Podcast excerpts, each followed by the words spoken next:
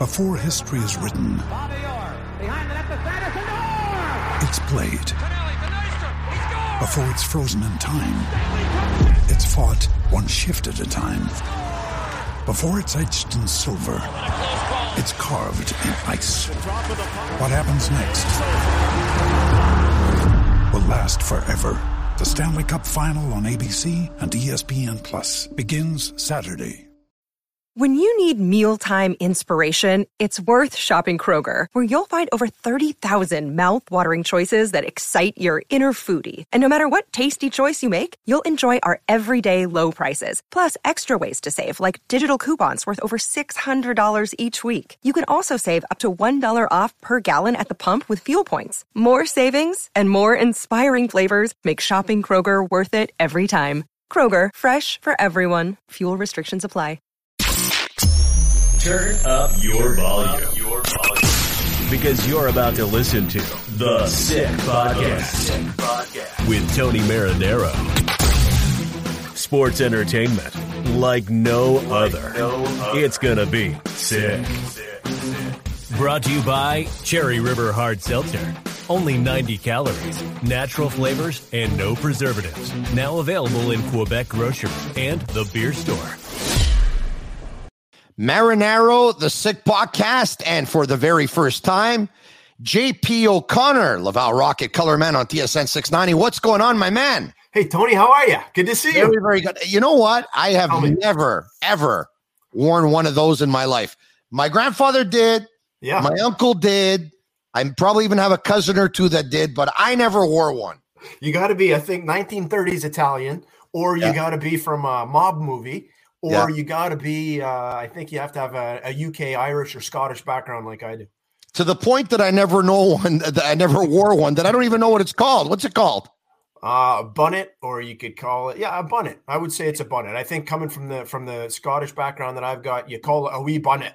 Oh, is that right, eh? I think Robert De Niro had one in The Godfather Part Two, eh? Wasn't he wearing one at one point? sure was. Absolutely. Yeah. I like the way you wear it. You kind of wear it like Robert De Niro. It's the Sick Podcast, and it's brought to you by Cherry River Hard Seltzer. Only 90 calories, natural flavors, no preservatives. Now available at Quebec grocery stores and at the beer store. We're talking Montreal Canadiens, and Pierre LeBrun says that based on what he's hearing, the first round of virtual interviews to interview, give or take, about 10 candidates which started last week on Wednesday, are still not over. So here we are on Tuesday, six days later, and still not over. You surprised by that? Well, they, think about the amount of candidates that they have in there, Tony. So, no, I'm not surprised that it's taking this long. I would think that they'll pare it down rather quickly afterwards. I'm sure that a lot of the candidates that, that they had in there, there will be some lip service, I think, and and some uh, some interviews that they might not have necessarily wanted to have, but feel like they need to. And at the same time, it's important to hear what's out there. Maybe somebody comes in that you're not expecting to, blows your doors off.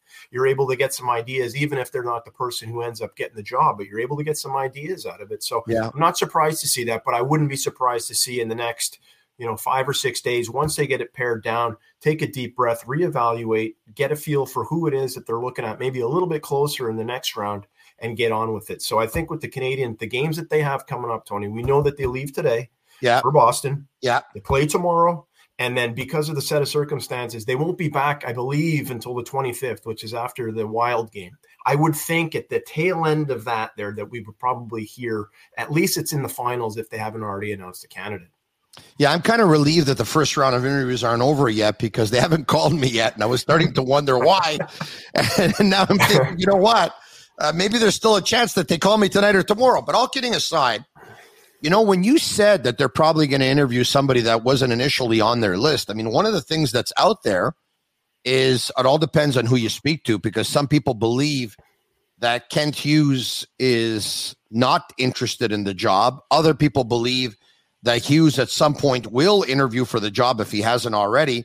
But there's also this thing out there uh, that Kent Hughes has um, recommended that Philip LeCavalier interview for the job. And Philip wasn't probably necessarily on the Canadiens' first list. And there you go. His name is out there, and maybe he's going to interview as well. Well, Phil's been associated with um, uh, with uh, with the Hughes kind of family for a long time. We know Yeah. that.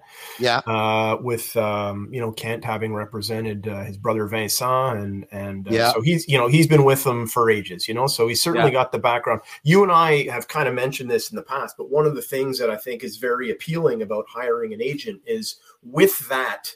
Especially somebody of Kent Hughes' experience, it comes, you know, the whole kind of trickle down. They have people working for them already who have vast experience with with uh, with scouting, uh, Yeah. with contract comparables, all those kinds of things. So maybe Tony, if they have in fact already interviewed Hughes, I tend to think that that has probably been the case, or at least they've had the exploratory conversation.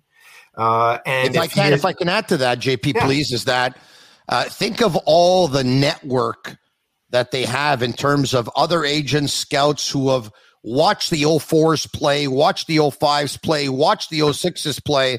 And when the draft comes up, the amount of people they can reach out to and say, hey, how much information do you have on him? Hey, you know what, Kent, you and I work together. So I'll tell you, I watched this kid play, you know, 17 games in this tournament and that tournament. All of a sudden, you know, there's those relationships and they can use a lot of those other agents and a lot of those other scouts, and they probably know all those. Um, what are they called? Bird dogs, the uh, in the uh, eyes it. in the sky and the arenas and stuff like that. So those are obviously, you know, uh, So that's that network, advantages. Yeah. Yeah, of course, and that's the Yeah. network that we're talking about. That that a lot of times comes along. Now, not that uh, you know, not that guys who are interviewing for the job who are kind of maybe more from the traditional hockey side wouldn't have that, but maybe just not as developed as you would expect an agency to have. You know, and, and that's then that's only fair. It's a completely different business. They're sitting on the other side of the table, but they still need to have that same kind of drop down menu, don't they? You know, one thing that I don't know that I'm trying to find out, and I will find out at some point here if somebody else doesn't find out before me, is once the first round of interviews are up, let's just say they're up today. Mhm. Okay. They're over today.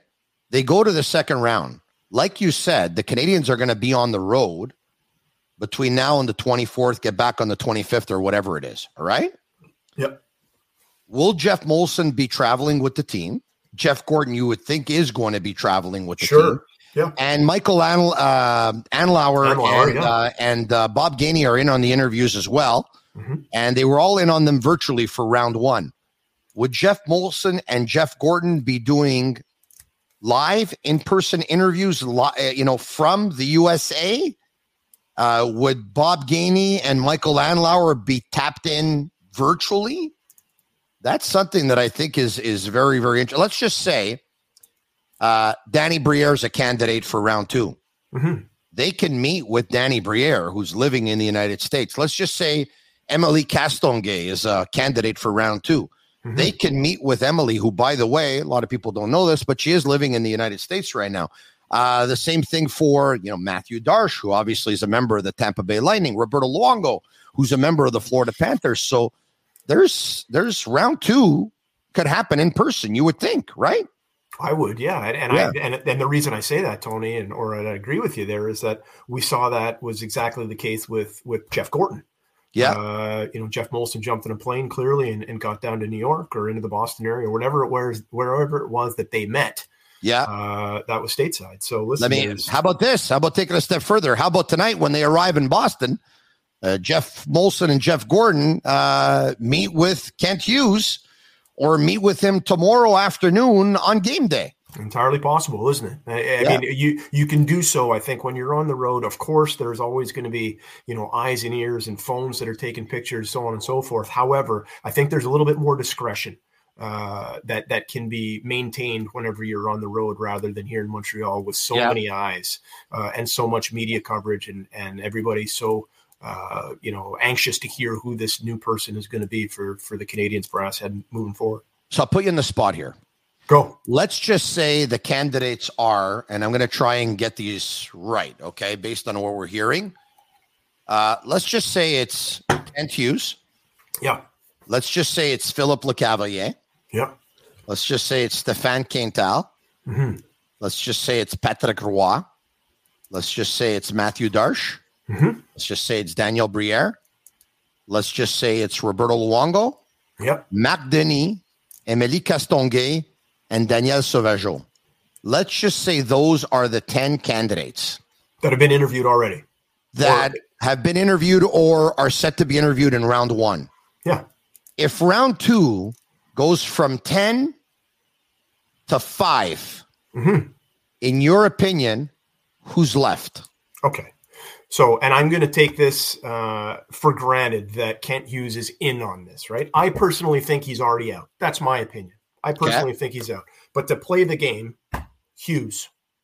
I think by default, Lecavalier is out if Hughes is is still in. Okay, because they're partners, right? They and if Hughes is out, would you put Lecavalier in? Um, I don't know if I could speak enough about uh, about Lecavalier. All right, okay. I, I, I don't know enough about his background. Of course, I know that he's an agent. I know that he's been at it for for a while. Yeah. Can he can he run a can he run a team? I don't know what the answer to that is. So if that's the I, case, I would I would say that if Lecavalier is in, he would end up being a member of the organization, but he would not be the assistant. He would not be the general manager. Right. Well, that's fair because we're only yeah. talking about GMs now. Yeah. In, in, the same way, and and we'll, I'm sure that we'll get to it at some point. But if we're talking about a GM strictly, mm-hmm. if you want to throw assistant GMs in there, that's fine. We can have the discussion. But if you want okay. to take it, so then I will say Kent Hughes is in. I will say that um, Emily Castonguay is in. I would say that Marc Denis is in. Daniel Briere is in, and fifth is uh, Matt Darche. Yeah, those yeah. would be my five. Yeah, I, I, don't think I'm, I'm I don't think I'm off too far off, and nor would I think I'd be too far off if, if everybody else. If if you're doing a poll right now, I think we'd all be kind of give or take the same. Marc Denis has become, uh, out of all, I would say, if you're looking for a dark horse, he's become the popular dark horse over the last couple of days. He's, I, I think he's gaining quite he's gaining some steam. He is. Uh, listen, you know, you, speak about a guy there who has had a you know uh, over ten years in the league, uh, who is who is very uh, respected in terms of his ability to break down games. Uh, you know, obviously he's, he's a superb commentator, either in English. He could do it, and he does it in French. I think he could do it in English. I think he could do it in any language he wanted. He's he's tremendous. Yeah. Uh, I think he's got a lot of. I think he still has a lot of connections. And to be perfectly frank with you, the amount of times that he's been around Marc Bergevin in the last, you know, 10 years, give or take, is massive. And I think that there's a certain osmosis there. There's there's the conversations that that players have, ex players, general managers. They're still players. These guys still know lots of the same people, and I think that there's a there's there's something there to that. And you know, um, has has has had a relationship, obviously, with uh, the Saguenay Chicoutimi uh, you know, on a business uh, on a business level. Um, so uh, you know, it of course it's different. Uh, you know, the NHL and the Q is is just not the same animal. We know that. There's nothing surprising there. But I think that if you are going to have the amount of pl- people that you have in there right now, who I happen to think, maybe with the exception of Hughes, and even of Hughes, I think they're all underqualified. I don't think any of them are qualified to do the job perfectly right now then I think he's in. He's my he's my he's the guy that I would have picked as a dark horse as well. All right. You can go to sportbuzzshop.com for all of your officially licensed sports apparel and our sick merchandise as well. Use code SICK15 for 15% off on all of our items. All right, okay. Um, interesting article earlier today, by the way. I don't know if you had a chance to see it. Yeah. Alexander Pratt of La Presse newspaper wrote an article um, regarding NHLers under the age of 23, so between 18 to 22, and that more players in the past used to produce more, more these 18 to 22 than now. Because as of today, there's only two under 23s in the National mm-hmm. Hockey League that are among the top 50 point getters in the league. Yeah. Jason Robertson of Dallas comes in at number 43 and Lucas Raymond of Detroit comes in at number 47. Jack Fraser, who does some analytics uh, for EP Rinkside, he weighed in as well and showed a graph um, basically reinforcing that and said that the numbers right now are at an all time low in terms of young players putting up big numbers. And Lafreniere is not putting up the numbers he probably would have wanted to. Neither is mm-hmm. And the list goes on and on. And one of the people that Alexander Pratt spoke with regarding this issue is none other than Executive Vice President of Hockey Ops for the Montreal Canadiens, Jeff Gorton, and we haven't heard a lot from Jeff. But JP, before I tell you what Jeff said, and I don't know if you had a chance to read the article, did you by chance? No, I haven't had a chance Okay, yet. I'm looking perfect. forward to Good. it. I'm happy about that, and I'll tell you why. Yeah. Before I tell you what Jeff Gorton said, if I were to ask you, JP, why do you think there are less under 23s uh, in the top 50 than there ever have been in the last 50 years or so, or whatever it is, in Yeah. terms of production? What would you say? Oh, I would think that um, I'll give you a couple of reasons. I'll give you one on ice right now, and I think that it's structure. I think that everything right now in the NHL is almost become like the NFL in college football, where it is so broken down. You know, if you were to look at even 15, 20 years ago, the third and the fourth line guys, not that they were the way that was maybe in the in the 80s or the late 70s, but I think that even 20 years ago, you know, when when I was still playing, the third or fourth line guys now are much much better players. They're much more structured. They know uh, they know exactly what's going on in the ice. They know what they need to do. They need to, they know exactly what they need to do in able in order to combat um, uh, the, the high end players and and the ability to score. So I think that might have something to do with it on ice. The second thing that I would say, Tony, would uh, and it, and it's something that I didn't think of until I spoke to some of the guys at the rinks that I that I speak to regularly. And the other thing that got brought up was COVID.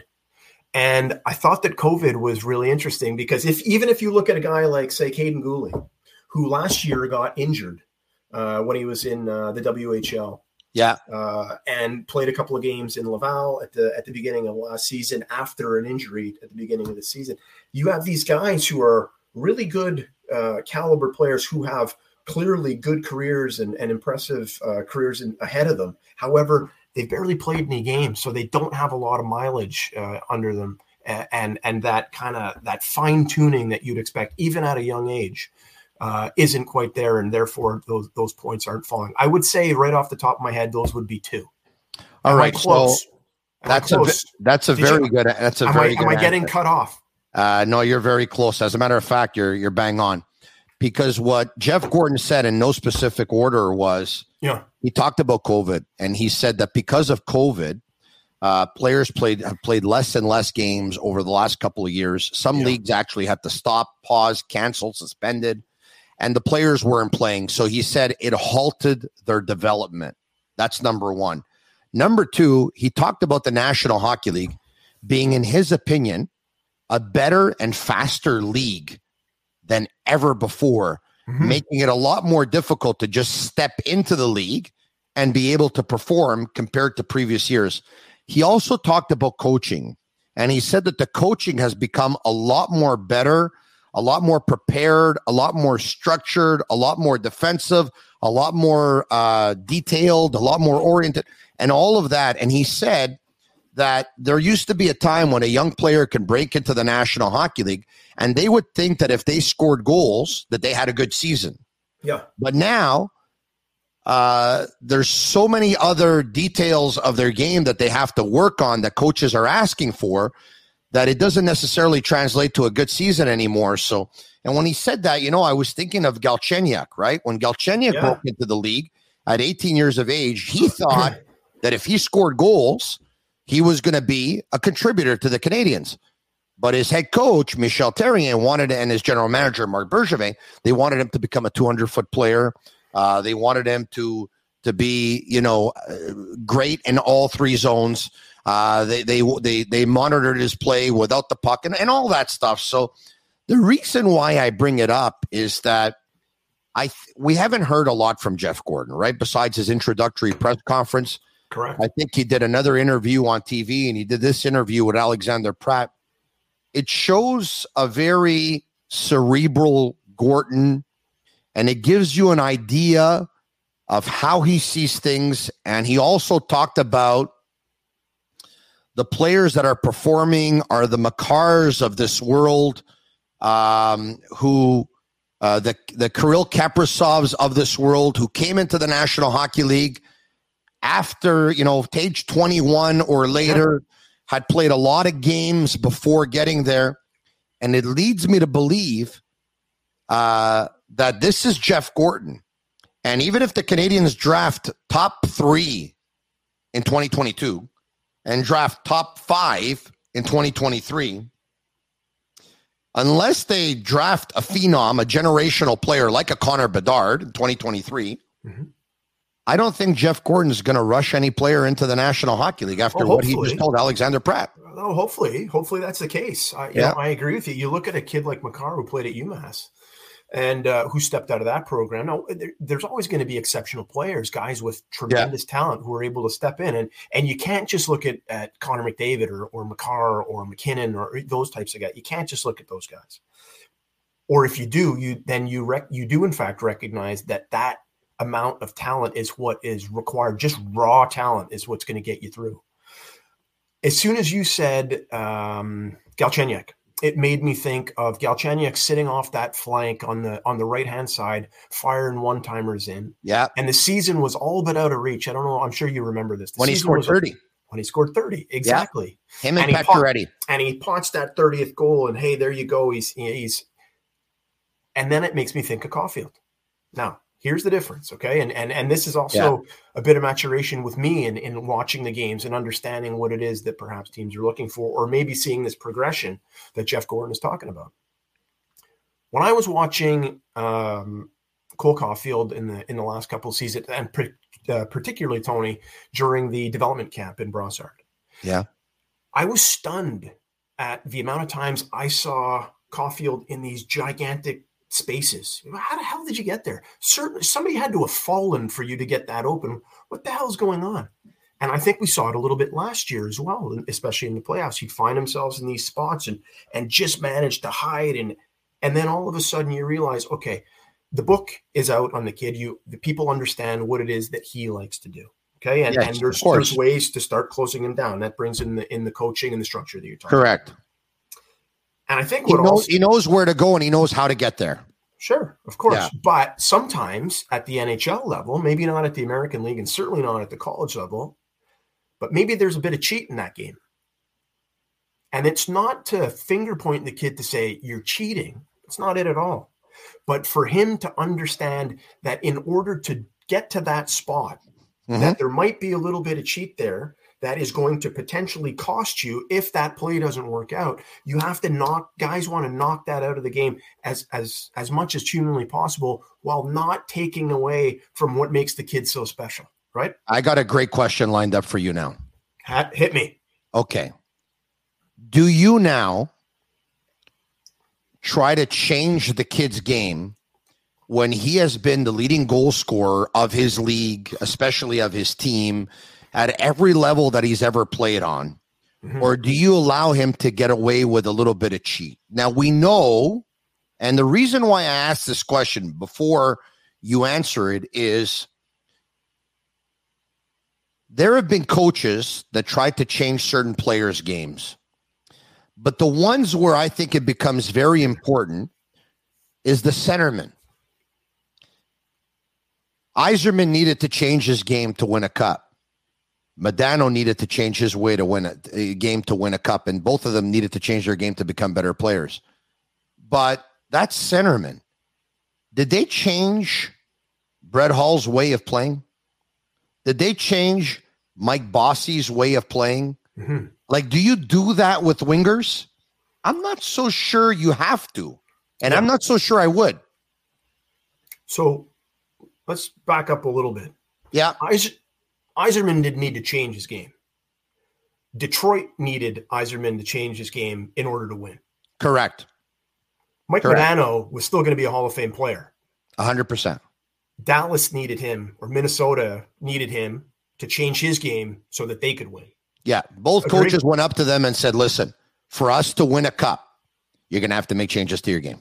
Exactly. For you to and the players bought in. And the Absolutely. players bought in. For sure. Yeah. And give them credit. Absolutely.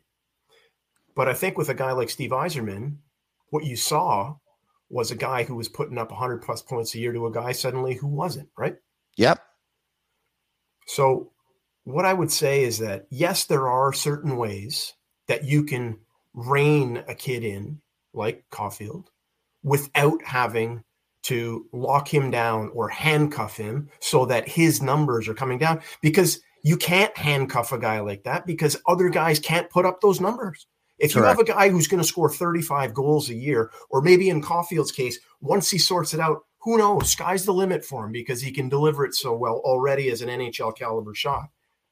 I don't see how you can put your thumb down on the kid and say, this is how you have to play and figure it out. Otherwise, you're not going to play. It doesn't work that way. So But my in- my in suggestion, Tony, Yeah, would be if that's the case, Mhm. my suggestion would be if he's going to ride alongside with Suzuki, then find somebody else to do the heavy lifting. Find somebody else to be the defensively responsible. Oh man, I love what you're so that you can have because it it works in other sports. So why wouldn't it be able to work in hockey? If you can have a little bit of cheat so that a guy can get loose, a guy can take advantage of that shot, and you have a centerman who's able to do the 200 feet as it appears that Suzuki is willing to do, then let's get somebody else in on the other side.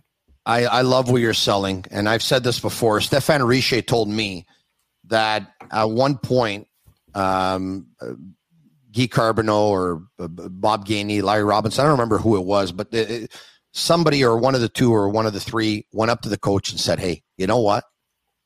Let the kid be. Let him be. And we're going to do the heavy lifting for him. Let's not change his game. Yeah. And he scored over 50 goals twice in a three year span. Yep. And if they would have changed his game, he wouldn't be able to do that. And and so I love what you're selling. I think every team is allowed to have one guy, one player that has that gift that can score goals, and you let them be. And I'm worried that it's not going to happen here for Caufield because already we're hearing a lot of people looking at his defensive game and his turnovers and his battles and his 200 foot and this and that. Mhm. And this is why I've always wanted him in Laval and just let him go and let him score, let him shoot and let him score.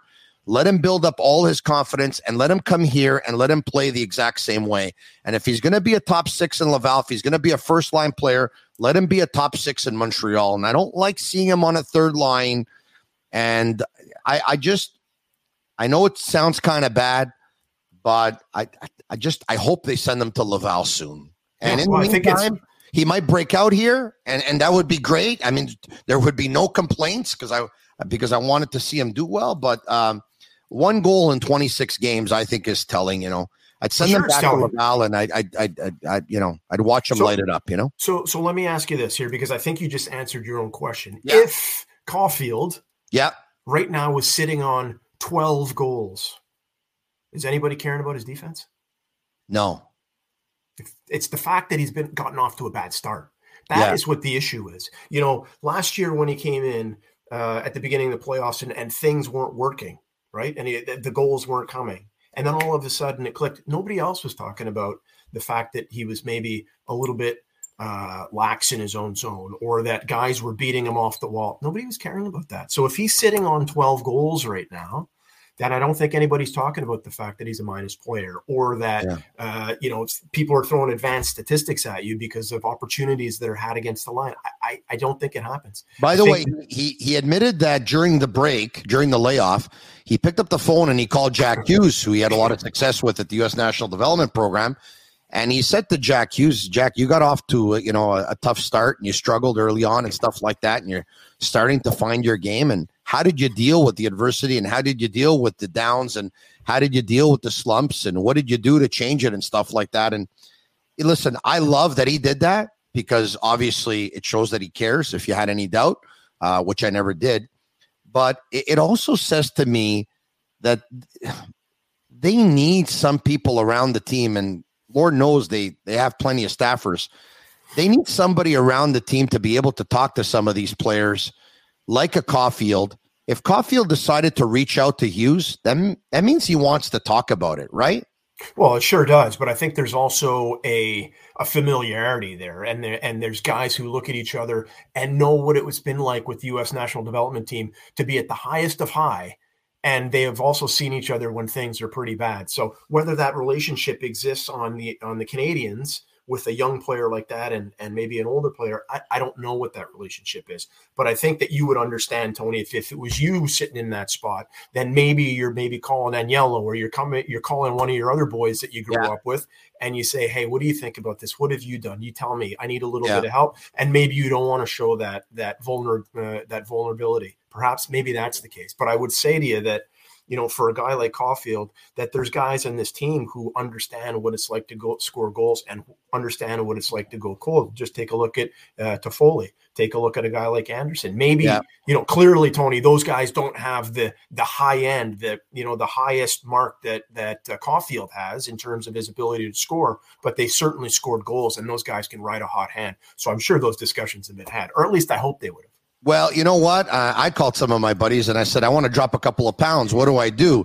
And half of them told me to stop eating or eat less, and the other half told me to get on the treadmill. So, guess what?